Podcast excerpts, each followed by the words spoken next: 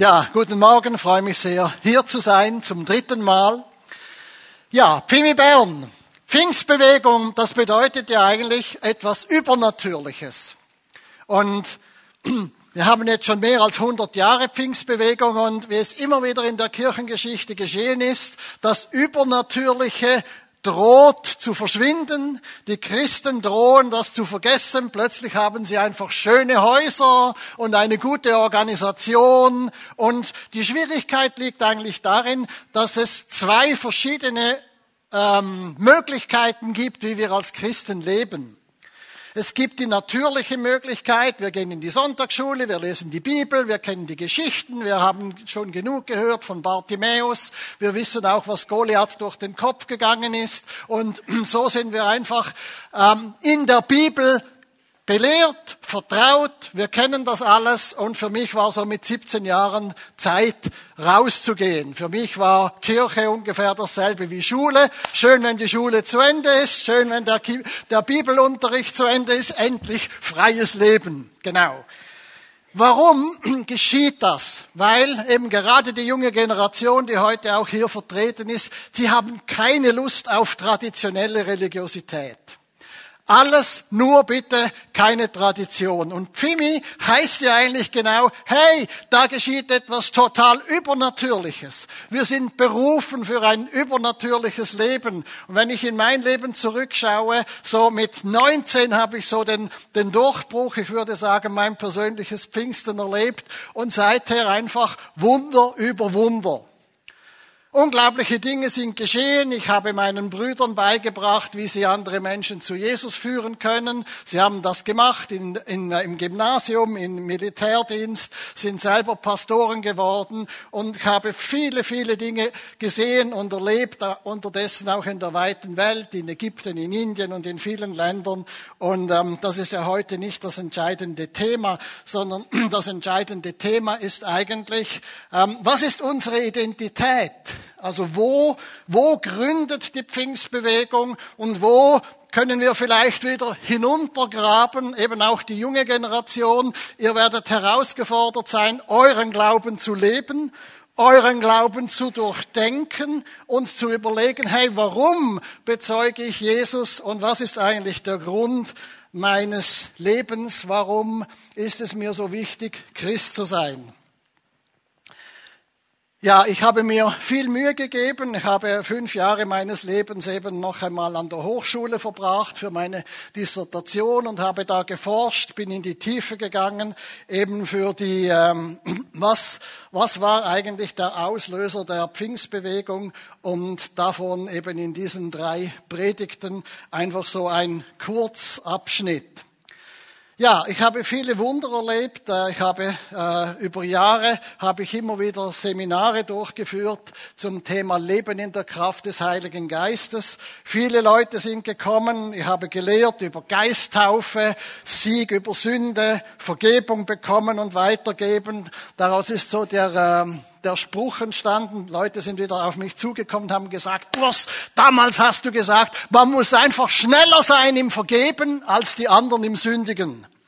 Und dann hat man eigentlich ein glückliches Leben, weil es gibt ja nichts Unangenehmeres, als wenn ich das Negative, das der andere getan hat, in meinem Herzen behalte, uns da drin noch bitter und sauer wird und ich am Ende äh, eben so eine, eine gewisse, was möchte ich sagen, geistliche Blutvergiftung habe, weil ich nicht verstanden habe, hey, als Christ bete ich doch jeden Tag, vergib uns unsere Schuld, wie auch wir vergeben unseren Schuldigern. Aber wer das nicht macht und nicht regelmäßig macht, der wird Schaden leiden. Der wird plötzlich nicht mehr ein übernatürliches Christenleben haben, sondern ein Gewohnheitsleben, ein säuerliches Leben, ein Leben, das viel mehr von den Fehlern der Mitmenschen geprägt ist, statt von der Kraft des Heiligen Geistes. Also ein Geheimnis für übernatürliches Leben ist, sei schneller im Vergeben als deine lieben Mitmenschen um dich herum mit ihren größeren und kleineren Fehlerchen. Genau. Ja, diese Miniserie, äh, diese drei Gottesdienste habe ich so unter das Thema gestellt, Durst, Glaube und äh, heute kommen wir zum Thema Gemeinschaft. Vor zwei Wochen haben wir über das Wirken von John Wesley gesprochen und wir waren damals eben damit konfrontiert, dass dieser John einen unglaublichen Durst hatte. Das hat natürlich seinen Grund in dem Wort von Jesus. Wer Durst hat, soll zu mir kommen und trinken. Wenn jemand an mich glaubt, werden aus seinem Innern, wie es in der Schrift heißt, Ströme von lebendigem Wasser fließen. So ein kleiner Rückblick doch noch auf, auf äh, John und äh, seinen Vater Samuel und seine Mutter Susanne. Äh, wir versetzen uns damals so gegen 300 Jahre in die Vergangenheit äh, nach England und in diese Zeit, in der John eben in diesem Pfarrhaus war, in diesem Pastorenhaus aufgewachsen ist. Seine Mutter Susanna hat äh, jeden Donnerstagabend mit ihm quasi Bibelstunde gehabt. Sie haben geistliche Themen miteinander äh, besprochen und äh, John ist dann an die Universität, nach Oxford gegangen und er war von einem Hunger beseelt, das wahre, das, das wirkliche, das Christenleben zu erleben, von dem er eben auch in der Bibel gelesen hat. Er war so eifrig, dass er sagte, ich möchte Apostelgeschichte erleben, ich möchte das erleben, was Lukas uns da in der Apostelgeschichte berichtet hat. Und er war so eifrig, dass er sagte, ich kann das da gar nicht erleben in England, ich muss nach Amerika und wenn ich dort eben mit mit Menschen, ähm, die neu zum Glauben kommen, eine Gemeinde bilden kann, dann wird es wieder sein wie in der Apostelgeschichte. Nun, das war sein Durst, das war sein Verlangen. Gott hat gesehen diesen Durst von diesem John und er hat ihn zusammengebracht mit der Erweckungsbewegung der Herrenhuter und die haben ihm gesagt, hey John, weißt du, dass Jesus Christus dich gerettet hat? Und er hat gesagt, ja, ich weiß, Jesus Christus ist der Herr der Welt. Ja, aber hat dann Spangenberg gesagt, ja, aber weißt du, dass er dich gerettet hat? Und das ist John dann irgendwann mal durch Markum Bein gegangen. Leider war sein Ausflug oder sein Dienst in Amerika nicht ganz so gesegnet, wie er sich das wünschte. Er musste zuerst wieder zurückkommen nach England und eben Jesus Christus ganz tief und ganz persönlich erleben. Und nach diesem Durchbruch, den er erlebt hatte, dann äh, ist, war er nicht mehr zu bremsen. Das heißt, er hat 40.000 Predigten gehalten, also bis zu fünf Predigten pro Tag. Und er hat eine Bewegung ins Leben gerufen, eben die Bewegung der Methodisten. Die hat die Welt verändert wie nichts zu seiner Zeit. 1860 waren in Amerika 10 Prozent der Bevölkerung Methodisten. Man stelle sich das mal vor. Stelle sich mal vor, hier in der Umgebung Bern, zehn Prozent der Einwohner gehen jede Woche in ihre Kleingruppe, in ihr Pfimi at Home oder es muss ja dann nicht unbedingt unsere Gemeinde sein. Schön wär's, wenn's das wäre. Aber Hauptsache, Sie gehen in eine Gemeinde, Sie gehen in die persönliche Gemeinschaft mit einer kleinen Gruppe und erleben eben die Kraft ähm, des übernatürlichen Lebens. Und so hat John eigentlich einen unglaublichen Grund äh, gelegt für den Aufbruch, der dann später gekommen ist ähm, durch den Dienst von Phoebe Palmer. Diese unglaubliche Frau, äh, wir haben vor einer Woche über sie gesprochen, und sie hat eigentlich eine ganz einfache biblische Wahrheit ins Zentrum gestellt. Wir lesen in Galater 3, durch Jesus Christus bekommen jetzt also Menschen aus allen Völkern Anteil an dem Segen, den Gott Abraham zugesagt hatte. Und nun das Entscheidende, aufgrund des Glaubens erhalten wir den Geist, den Gott versprochen hat.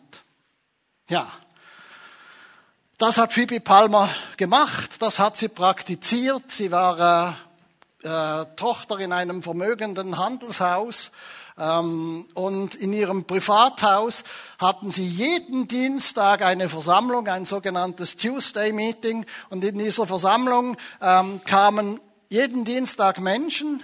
Und zu diesen Menschen hat Phoebe gesprochen und hat gesagt, du Christ, der du nicht ganz zufrieden bist mit deinem Christsein, der du kämpfst mit Sünde, mit deinem unbefriedigenden Leben, mit deiner, bist nicht zufrieden mit deiner Gemeinde, bist, hast viele Probleme, aber eigentlich liegt das Problem in dir selbst. Du brauchst eine Veränderung. Du brauchst eine Hingabe. In deinem Innern muss es sich verändern. Und schau mal, Jesus Christus ist bereit, dich von innen her vollständig zu verändern und zu verwandeln. Es braucht nur das eine, dass du das glaubst.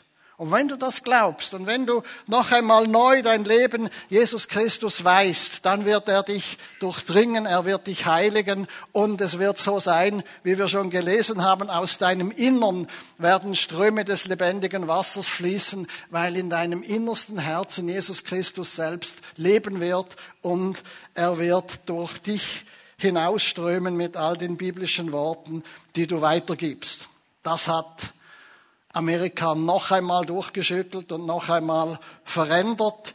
Und es ist eine große Bewegung entstanden. Und von dieser Bewegung sprechen wir heute eben noch äh, ein Stück weiter. Also, wenn wir das noch einmal zusammenfassen, ähm, bei Wesley war es der Durst, den spüre ich auch schon. Und ähm, lass, lass mich das noch einmal betonen. Mein Auto, wenn der Benzintank leer ist, dann ist er einfach leer. Und das Benzin ist ja unterdessen sündhaft teuer. Aber ich muss das Verlangen haben, den Tank wieder zu füllen. Und das ist der Unterschied zwischen einem lebendigen und einem nicht lebendigen Christ. Es gibt viele Christen, die sind leer. Und warum bleiben sie leer? Weil sie keinen Durst haben nach mehr. Durst ist eine entscheidende Voraussetzung, um mehr zu bekommen. Darum sagt Jesus, wer Durst hat, also wer sich nach mehr, nach mehr Leben, nach mehr Gegenwart Gottes in seinem Leben sehnt, der äh, soll zu mir kommen. Daneben von Phoebe Palmer haben wir gelernt, ah, wenn ich, wenn ich das glaube, dass Jesus meine Sünden vergibt und dass er mich mit dem Heiligen Geist erfüllt, dann darf ich das auch erfassen, dann darf ich das auch bezeugen. Dann sage ich, meine Sünde ist vergeben, ich bin erfüllt vom Heiligen Geist. Und es ist wichtig, dass wir das aussprechen. Die Bibel sagt, weil wir den Geist des Glaubens haben, darum sprechen wir. Also ich bete nicht, Herr, erfülle mich mit deinem Heiligen Geist. Und dann habe ich Zweifel und sage, ja, ich weiß jetzt nicht so richtig, ob das geklappt hat. Vielleicht muss ich noch einmal beten. Das wird nicht viel nützen, sondern wenn ich sage, es heißt, dass ich durch den Glauben vom Heiligen Geist erfüllt werde, weil Gott das tun will, dann bete ich, dann glaube ich und dann sage ich, heute stehe ich erfüllt vom Heiligen Geist vor euch, um das Wort Gottes zu predigen. Ja? Ich mache doch nicht nachher wieder mit Zweifel im Blick auf meine Gefühle wieder kaputt, was mir Gott eigentlich im Glauben schenken will. Glaube ist Vertrauen, ist Vertrauen auf die biblischen Tatsachen. Jetzt kommt etwas weiteres.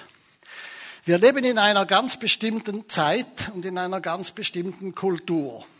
Und diese Kultur ist unter anderem von René Descartes geprägt. Und der hat gesagt, ich denke, also bin ich. Cogito ergo sum, wer sich noch ans Latein erinnert. Und diese, diese Philosophie prägt unsere Zeit. Es prägt unsere Zeit, dass der Einzelne sagt, nur was ich erlebe, stimmt für mich. Also ich bin ganz auf mich allein gestellt. Und darum haben wir so eine schöne Kultur. Ich meiner mir mich. Oder die heilige Dreieinigkeit. Holy Trinity, I, me and myself. Und darum sind unterdessen auch die, die Smartphones so gefährlich worden, geworden. Weil das hat es vor zehn Jahren nicht gegeben und in meiner Jugend auch nicht. Aber heute sterben sehr viele, weil sie mit ihrem Smartphone absolut unverantwortlich irgendwo ein Selfie schießen und dann selbst noch den Abhang runterstürzen. Und es ist Ausdruck unserer Zeit. Es ist Ausdruck unserer Kultur. Ich will mich selbst oben auf dem höchsten Spitz oder auf einem Kran oder wo auch immer, da will ich mich fotografieren und all meinen Freunden zeigen, was für ein toller Typ ich bin. Naja, es ist unsere Zeit, es ist unsere Kultur, wir können da nicht ganz raus, aber wir müssen heute eines lernen. Egoismus und Heiliger Geist verträgt sich nicht. Und ich werde das gleich noch ein bisschen äh, ausführen. Wir brauchen, wenn wir wirklich die Fülle des Heiligen Geistes erleben wollen, brauchen wir nicht nur eine Bekehrung zur Vergebung der Sünde. Wir brauchen auch eine Bekehrung vom Individualismus oder vom Egoismus zur Gemeinschaft. Eine, eine tiefe innere Sicht, eine tiefe innere Überzeugung, ich brauche Gemeinschaft. Darum ist ja auch zum Beispiel die Ehe ein so wunderbares Geschenk. Ich darf jetzt seit 42 Jahren üben. Darf ich euch erzählen, wie das manchmal zu und her geht? Ähm, wir sind ein außerordentlich christliches Ehepaar. Aber manchmal ist es nicht so christlich. Und dann gehen wir einfach zu Bett. Und irgendwann nach zwei, drei Stunden, Müsli, Schlafschau noch nicht. Und dann kommt der Moment, wo Gemeinschaft wiederhergestellt werden muss, wo wir darüber sprechen, was ist da abgelaufen, was hat verletzt. Und ja, wenn wir das dann aussprechen und miteinander beten, ähm, dann werden bald die Schnarchgeräusche das Schlafzimmer irgendwo äh, erfüllen. Genau.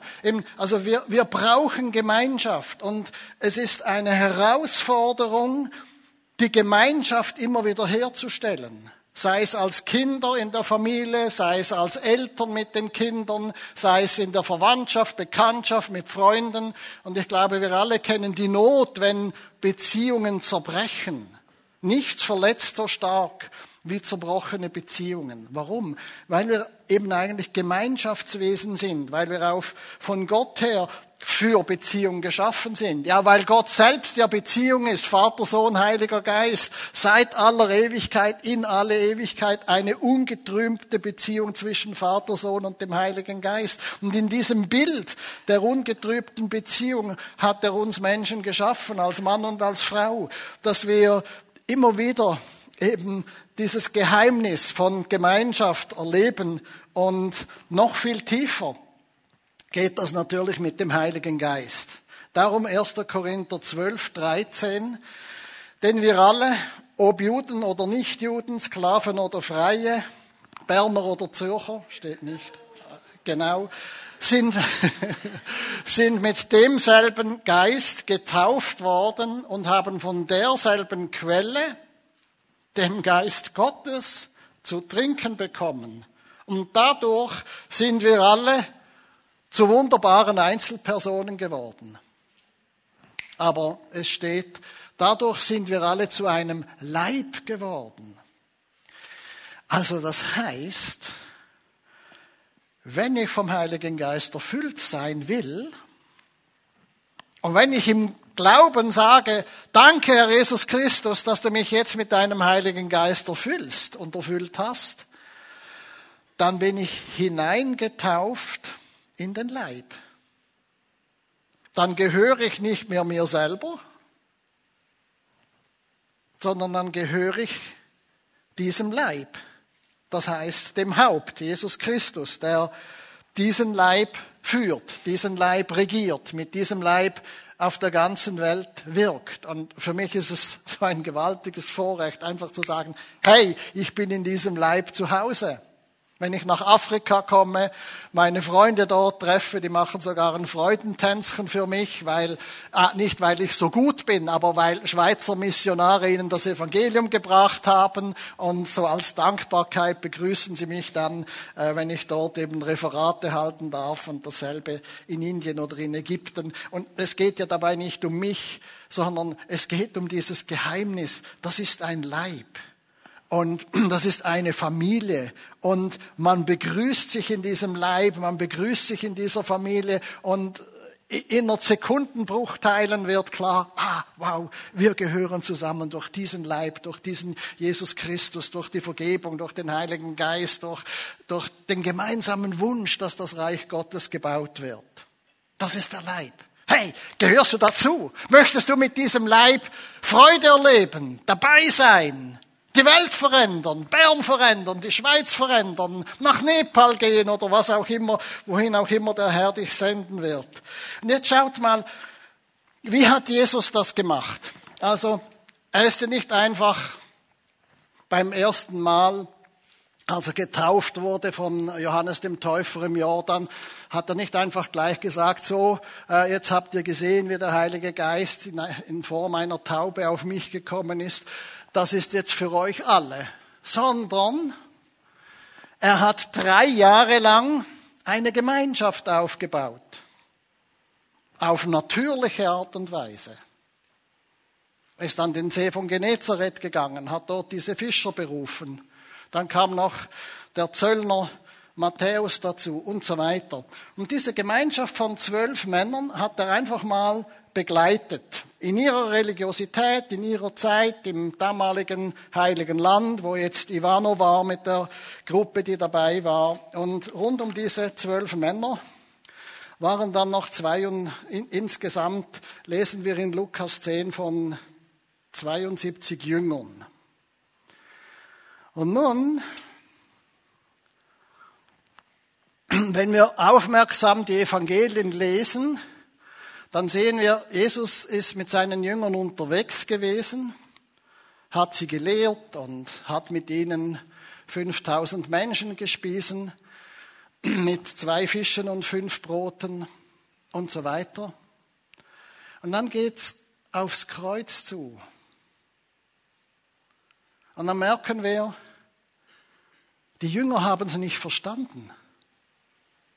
Sie haben ihn nicht verstanden. Sie haben nicht verstanden, warum er jetzt ans Kreuz muss. Aber sie sind als Gemeinschaft doch noch zusammengeblieben. Nach seinem Tod und der Auferstehung ist er ihnen immer wieder begegnet. Und jetzt hört mal, was er dann gesagt hat. Apostelgeschichte 1, Vers 3. Während 40 Tagen erschien er ihnen immer wieder und sprach mit ihnen über das Reich Gottes und alles, was damit zusammenhängt. Einmal, es war bei einer gemeinsamen Mahlzeit, wies er sie an, Jerusalem vorläufig nicht zu verlassen, sondern die Erfüllung der Zusage abzuwarten, die der Vater ihnen gegeben hatte. Ich habe ja darüber bereits mit euch gesprochen, sagte er. Johannes hat mit Wasser getauft. Ihr aber werdet mit dem Heiligen Geist getauft werden und das schon in wenigen Tagen. Und dann weiter in Vers 8. Aber wenn der Heilige Geist auf euch herabkommt, werdet ihr mit seiner Kraft ausgerüstet werden und das wird euch dazu befähigen, meine Zeugen zu sein in Jerusalem, in ganz Judäa und Samarien und überall sonst auf der Welt, selbst in den entferntesten Gegenden der Erde. Und jetzt hören wir mal, was dann geschehen ist. Also diese 72 und noch ein paar weitere um sie herum waren immer wieder beisammen, haben immer wieder erlebt, wie Jesus Christus selbst zu ihnen gekommen ist, der Auferstandene, wie er sie belehrt hat, wie er sie vorbereitet hat, eben auf das Pfingstfest. Und wir wissen, zwischen, zwischen ähm, Himmelfahrt und Pfingsten waren es zehn Tage. Da haben sie also gewartet und schließlich kam das Pfingstfest Apostelgeschichte 2. An diesem Tag waren sie alle wieder am selben Ort versammelt. Plötzlich setzte vom Himmel her ein Rauschen ein, wie von einem gewaltigen Sturm. Das ganze Haus, in dem sie sich befanden, war von diesem Brausen erfüllt. Gleichzeitig sahen sie so etwas wie Flammenzungen, die sich verteilten und sich auf jeden einzelnen von ihnen niederließen. Alle wurden mit dem Heiligen Geist erfüllt und sie begannen in fremden Sprachen zu reden, jeder so, wie der Geist es ihm eingab. Nun, spannend ist die Tatsache, dass eben Tausende, Millionen in Amerika Hunger hatten, ein neues Pfingsten zu erleben. Und dann haben sie gesagt, ja, Moment mal, Jesus hat doch seinen Jüngern gesagt, sie sollen zehn Tage lang warten auf den Empfang des Heiligen Geistes. Also komm, das machen wir noch einmal und wir erwarten, dass der Heilige Geist dann kommt und dass er auf uns fallen wird. Und nun ein paar Originalausschnitte, was dann geschah. Da war zum einen einmal ein Mann mit Namen John Inskip. Hat sicher noch nie jemand gehört. John Inskip. Okay. Also John Inskip, der ist 1816 geboren. Und ja, damit wir uns so ein bisschen in die damalige Zeit versetzen können, stellt euch vor, Europa in der damaligen Zeit. Frauen wurden Mütter und bekamen so zwischen 8, 10, 12, 15 Kindern.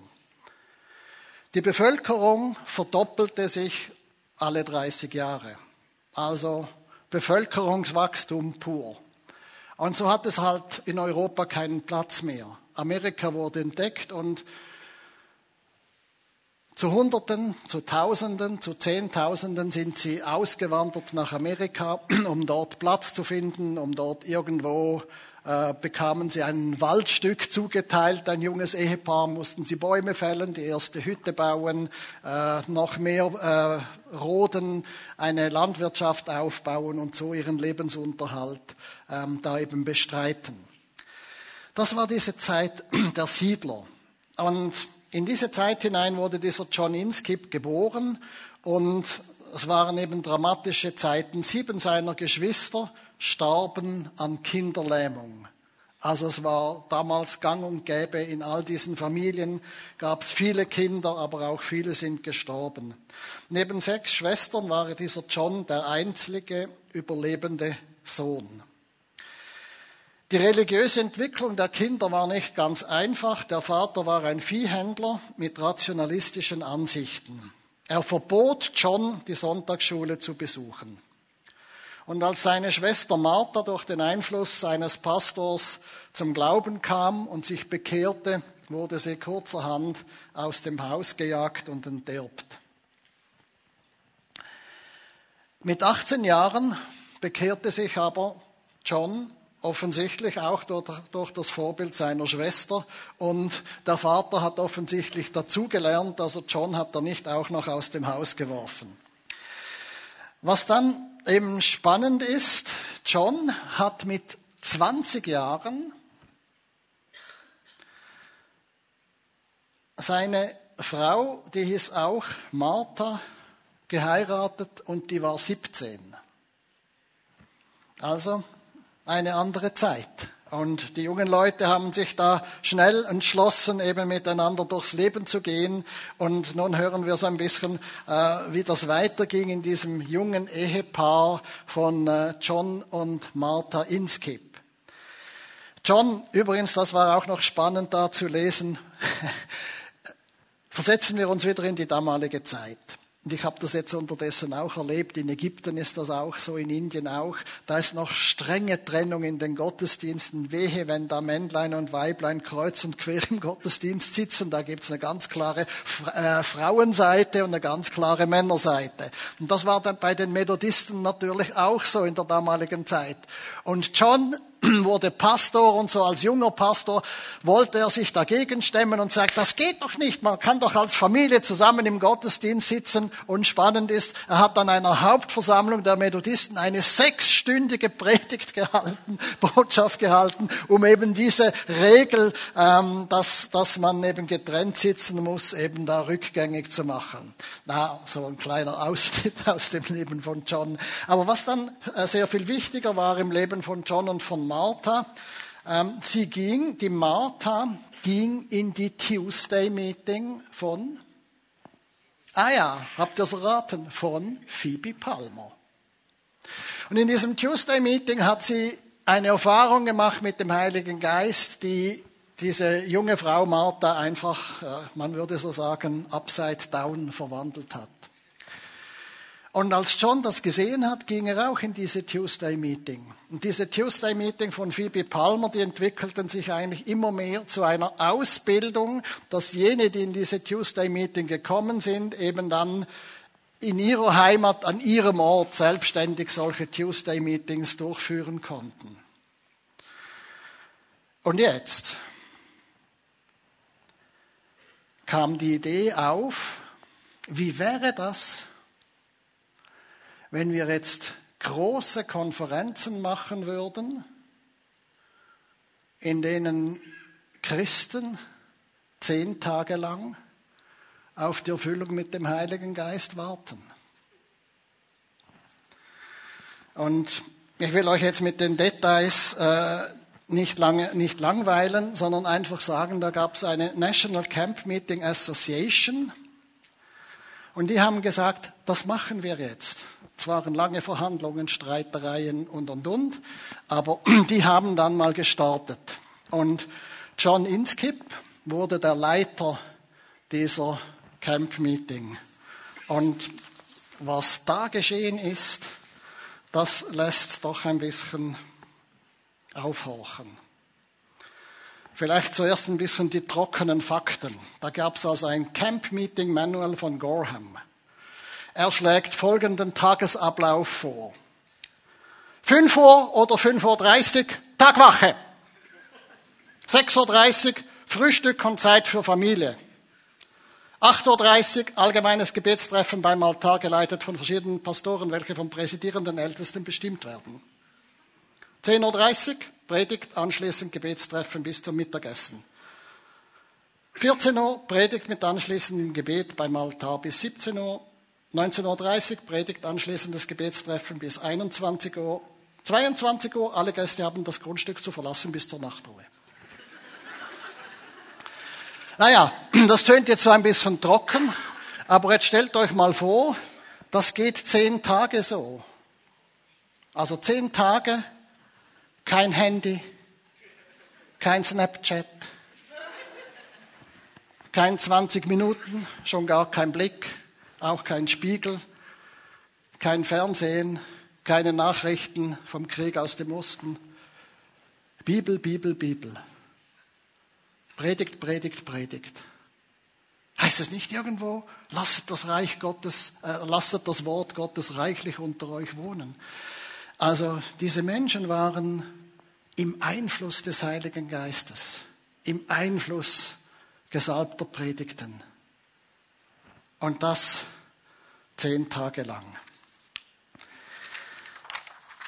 Einer berichtet, ein junger presbyterianischer Pastor, da ich von den bemerkenswerten religiösen Begeisterungen im Süden von Kentucky hörte, also der geht jetzt und schaut mal, was, was geht da bei so einem Camp-Meeting ab, wollte ich unbedingt auch an einer dieser Versammlungen teilnehmen. Im Frühling 1801 ging ich hin, um an einem Camp-Meeting teilzunehmen. Dort am Ende der Prärien der Landschaft Logan, Kentucky, kamen die Massen zusammen und campierten einige Tage und Nächte auf dem Grundstück. Während Zeiten des Gebets geschahen Dinge, die neu und fremd und sehr verblüffend für mich waren. Viele Menschen fielen zu Boden, wie Männer in der Schlacht fallen. Während Stunden blieben sie scheinbar in einem atemlosen und bewegungslosen Zustand liegen. Nur gelegentlich zeigten sie Lebenszeichen durch tiefes Seufzen, einen grellen Schrei oder ein leidenschaftliches Gebet um Gnade. Nachdem sie stundenlang so lagen, erhielten sie Erlösung. Die Wolke der Schwermut, welche ihre Gesichter bedeckte, schien nach und nach sichtbar zu verschwinden. Hoffnung und Freude begann in ihnen zu leuchten. Sie standen auf mit dem Schrei der Erlösung und sprachen darauf zu den Menschen in ihrer unmittelbaren Nähe. Das war 1801. Nun noch ein Bericht von 1868.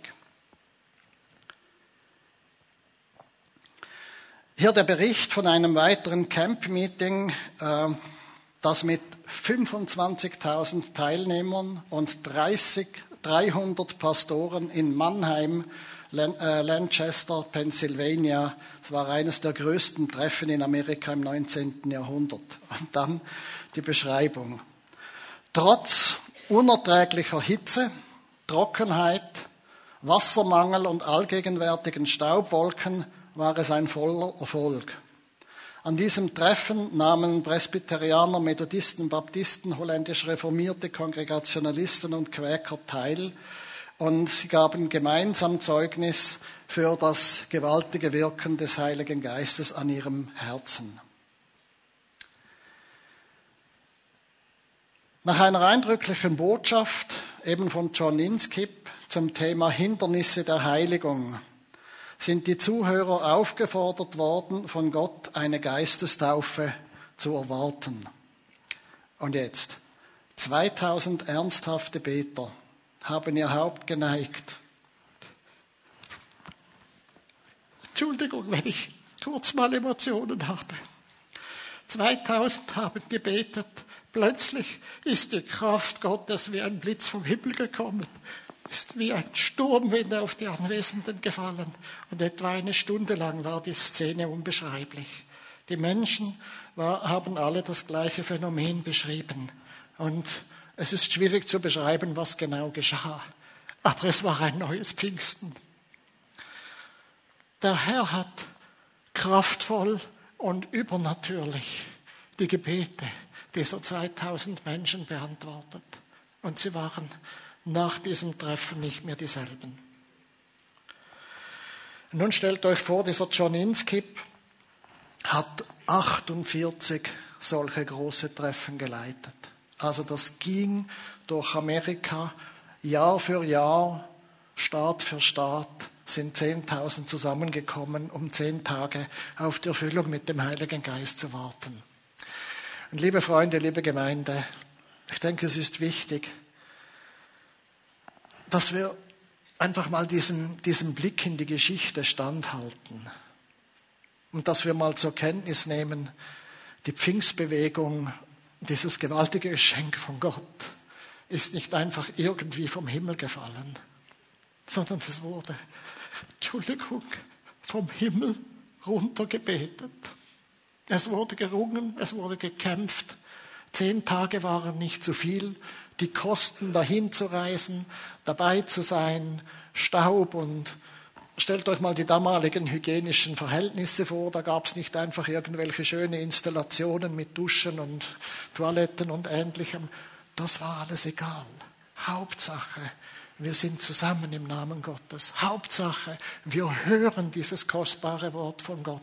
Hauptsache, wir erleben ein neues Pfingsten. Wir erleben einen neuen Durchbruch.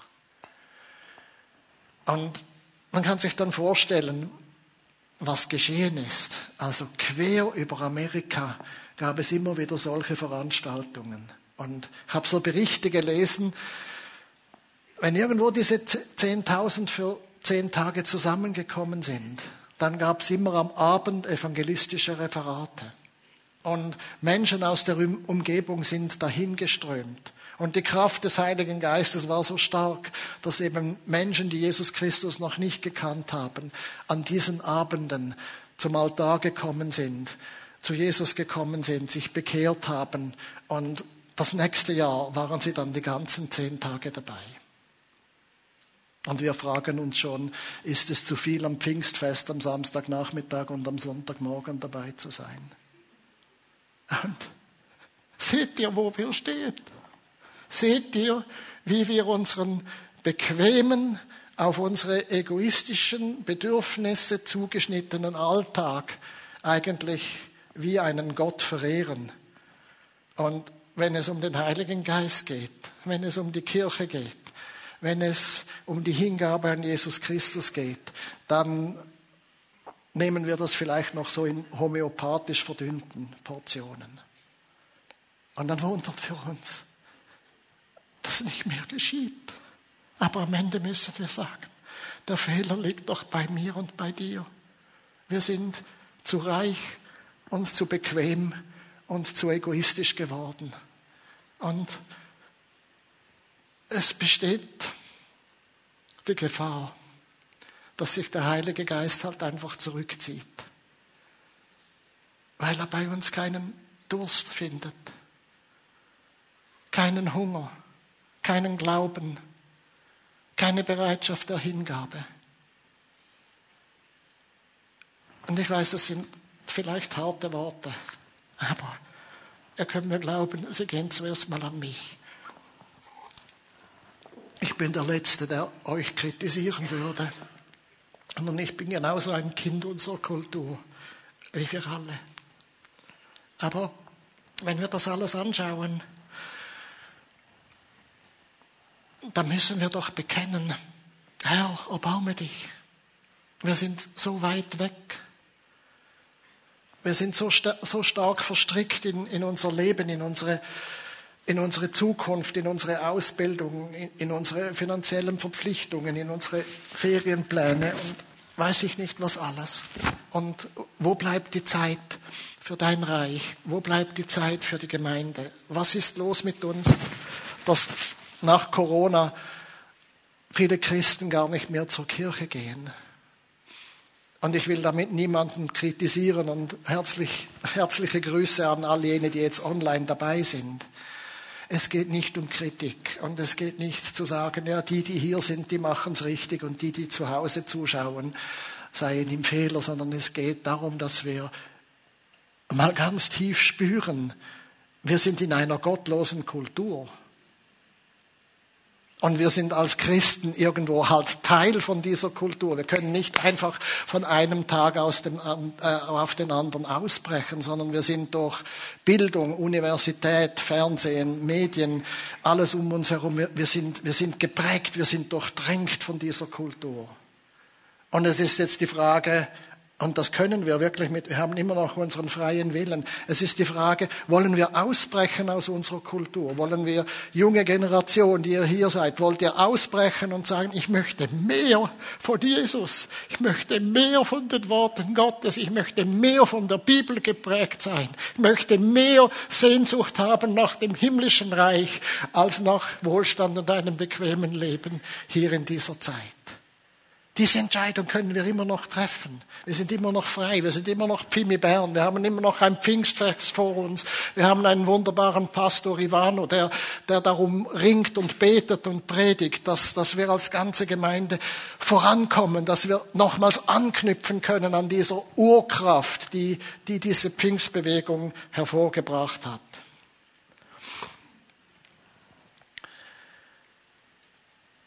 Ja. Und wenn wir da jetzt hineinschauen, was hat das Leben der Christen geprägt, nachdem der Heilige Geist ausgegossen wurde? Was überliefert uns Lukas? Apostelgeschichte 2. Was das Leben der Christen prägte, war die Lehre, in der die Apostel sie unterwiesen, ihr Zusammenhalt in gegenseitiger Liebe und Hilfsbereitschaft, das Mahl des Herrn und das Gebet. Jedermann in Jerusalem war mit einer tiefen Ehrfurcht vor Gott ergriffen. Und durch die Apostel geschahen zahlreiche Wunder und viele außergewöhnliche Dinge. Alle, die an Jesus glaubten, hielten fest zusammen, teilten alles miteinander, was sie besaßen. Sie verkauften sogar Grundstücke und sonstigen Besitz und verteilten den Erlös entsprechend den jeweiligen Bedürfnissen an alle, die in Not waren. Einmütig und mit großer Treue kamen sie Tag für Tag im Tempel zusammen. Außerdem trafen sie sich täglich in ihren Häusern, um miteinander zu essen und das Mahl des Herrn zu feiern. Und ihre Zusammenkünfte waren von überschwänglicher Freude und aufrichtiger Herzlichkeit geprägt. Sie priesen Gott bei allem, was sie taten und standen beim ganzen Volk in hohem Ansehen. Und jeden Tag rettete der Herr weitere Menschen, sodass die Gemeinde immer größer wurde.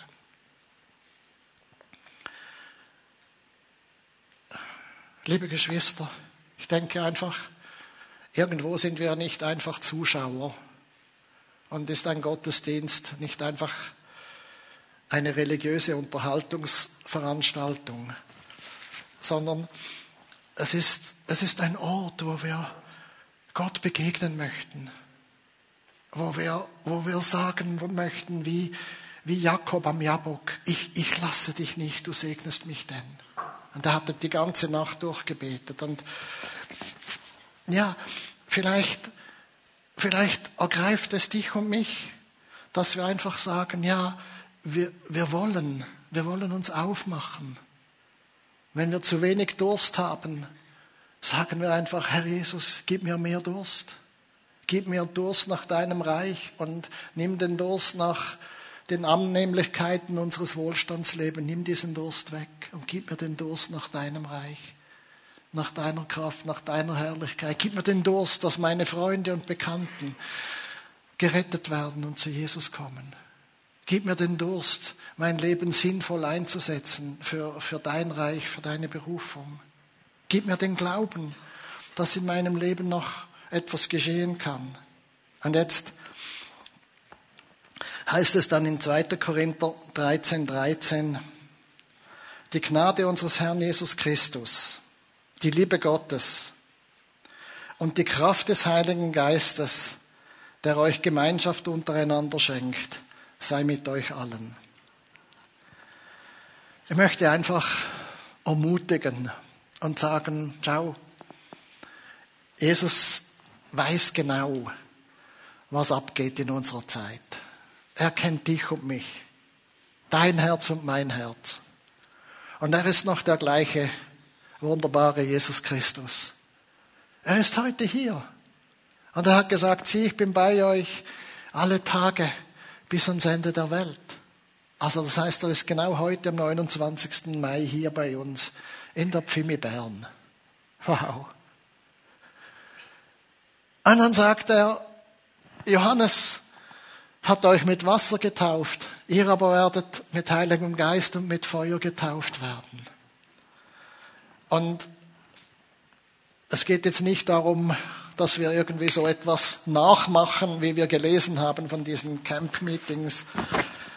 Es ist bei Gott, wann etwas völlig Außergewöhnliches geschieht. Und das kann immer wieder geschehen. Aber heute kann vielleicht einfach in deinem Herzen etwas geschehen.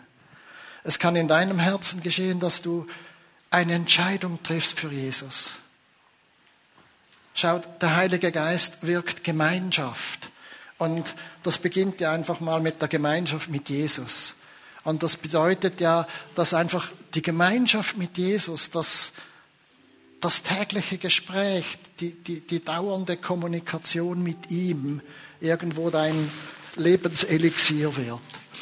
Es war für mich so stark damals mit 19 Jahren, als ich einfach plötzlich gemerkt habe, hey, Urs, du bist nie mehr allein. Du kannst andauernd mit Jesus sprechen. Das ist viel schöner, als was du mit der Freundin erlebt hast. Es ist viel schöner als ein Alpenrundflug. Es ist viel tiefer als die tolle Stimmung an einer Party. Es ist Walk and Talk with Jesus. Unterwegs sein das Leben als Gebet gestalten, das Leben aus diesem Gespräch mit Jesus zu gestalten.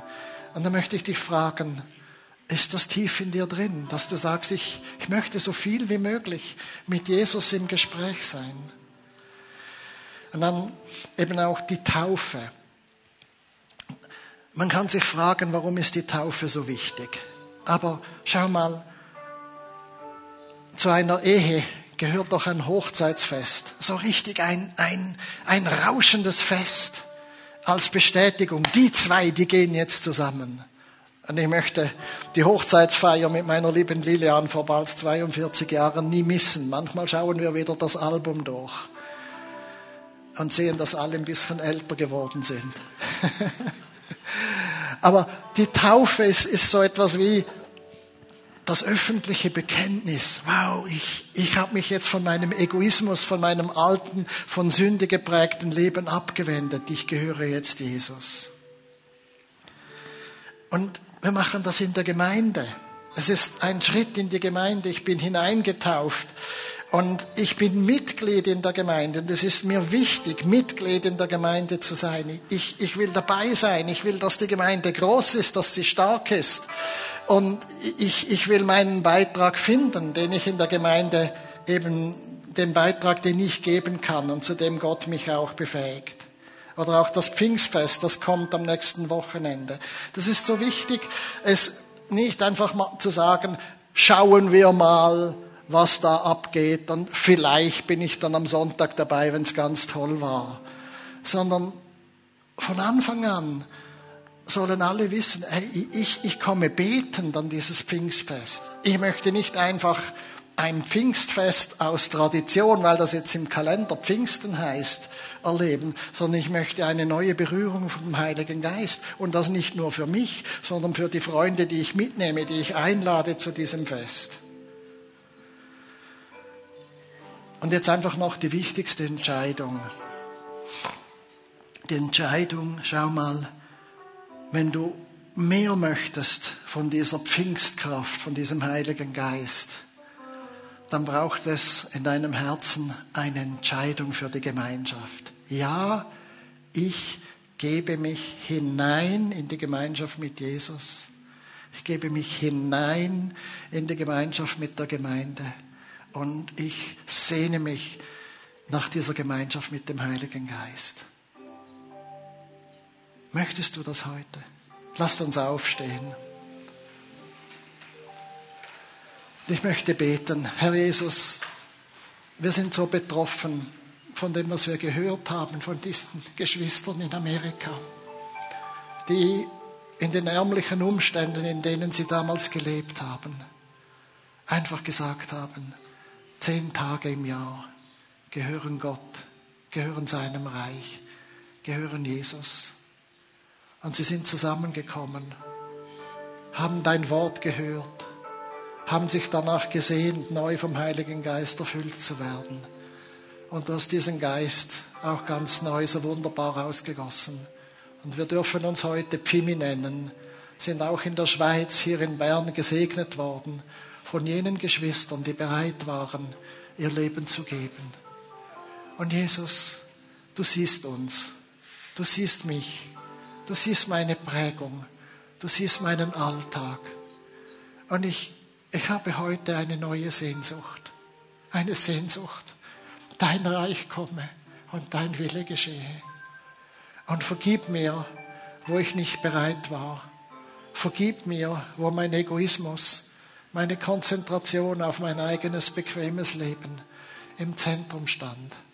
Ich möchte heute hier sichtbar und auch mit den Leitern von Pimiet Home, bitte kommt nach vorne. Leiter von Pimiet Home. Ich möchte heute sichtbar dem Ausdruck geben. Ich treffe eine Entscheidung. Ich will, ich will hinter mir lassen dieses Leben, das nur ausgerichtet ist auf, auf mich selbst, auf meine eigenen Wünsche, auf meine Bequemlichkeit und Tradition. Ich möchte gemeinsam mit meiner Gemeinde mich entscheiden für ein Leben in der Gemeinschaft, in der Gemeinschaft mit Jesus, in der Gemeinschaft mit dem Heiligen Geist. Wenn du diese Entscheidung heute treffen musst, komm doch einfach nach vorne. Wir sind gerne bereit zum Gebet. Und noch viel mehr ist einfach Jesus in unserer Mitte da. Und er sagt, Johannes hat mit Wasser getauft, aber ich taufe euch mit Heiligem Geist und mit Feuer. Oh Jesus, so bitten wir, komm neu mit deinem Heiligen Geist, mit deinem guten, wunderbaren Geist.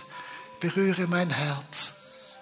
Lass mich diese Entscheidung treffen, dass ich tiefer dabei sein will, tiefer in der Gemeinschaft mit dir, tiefer in der Gemeinschaft mit meinen Geschwistern, tiefer mit meiner Pfimiet Home und auch tiefer mit am kommenden Pfingstfest.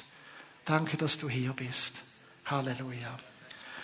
Während dem nächsten Lied ist einfach Zeit, dem Ruf von Jesus zu folgen. Komm und wir beten gerne mit dir.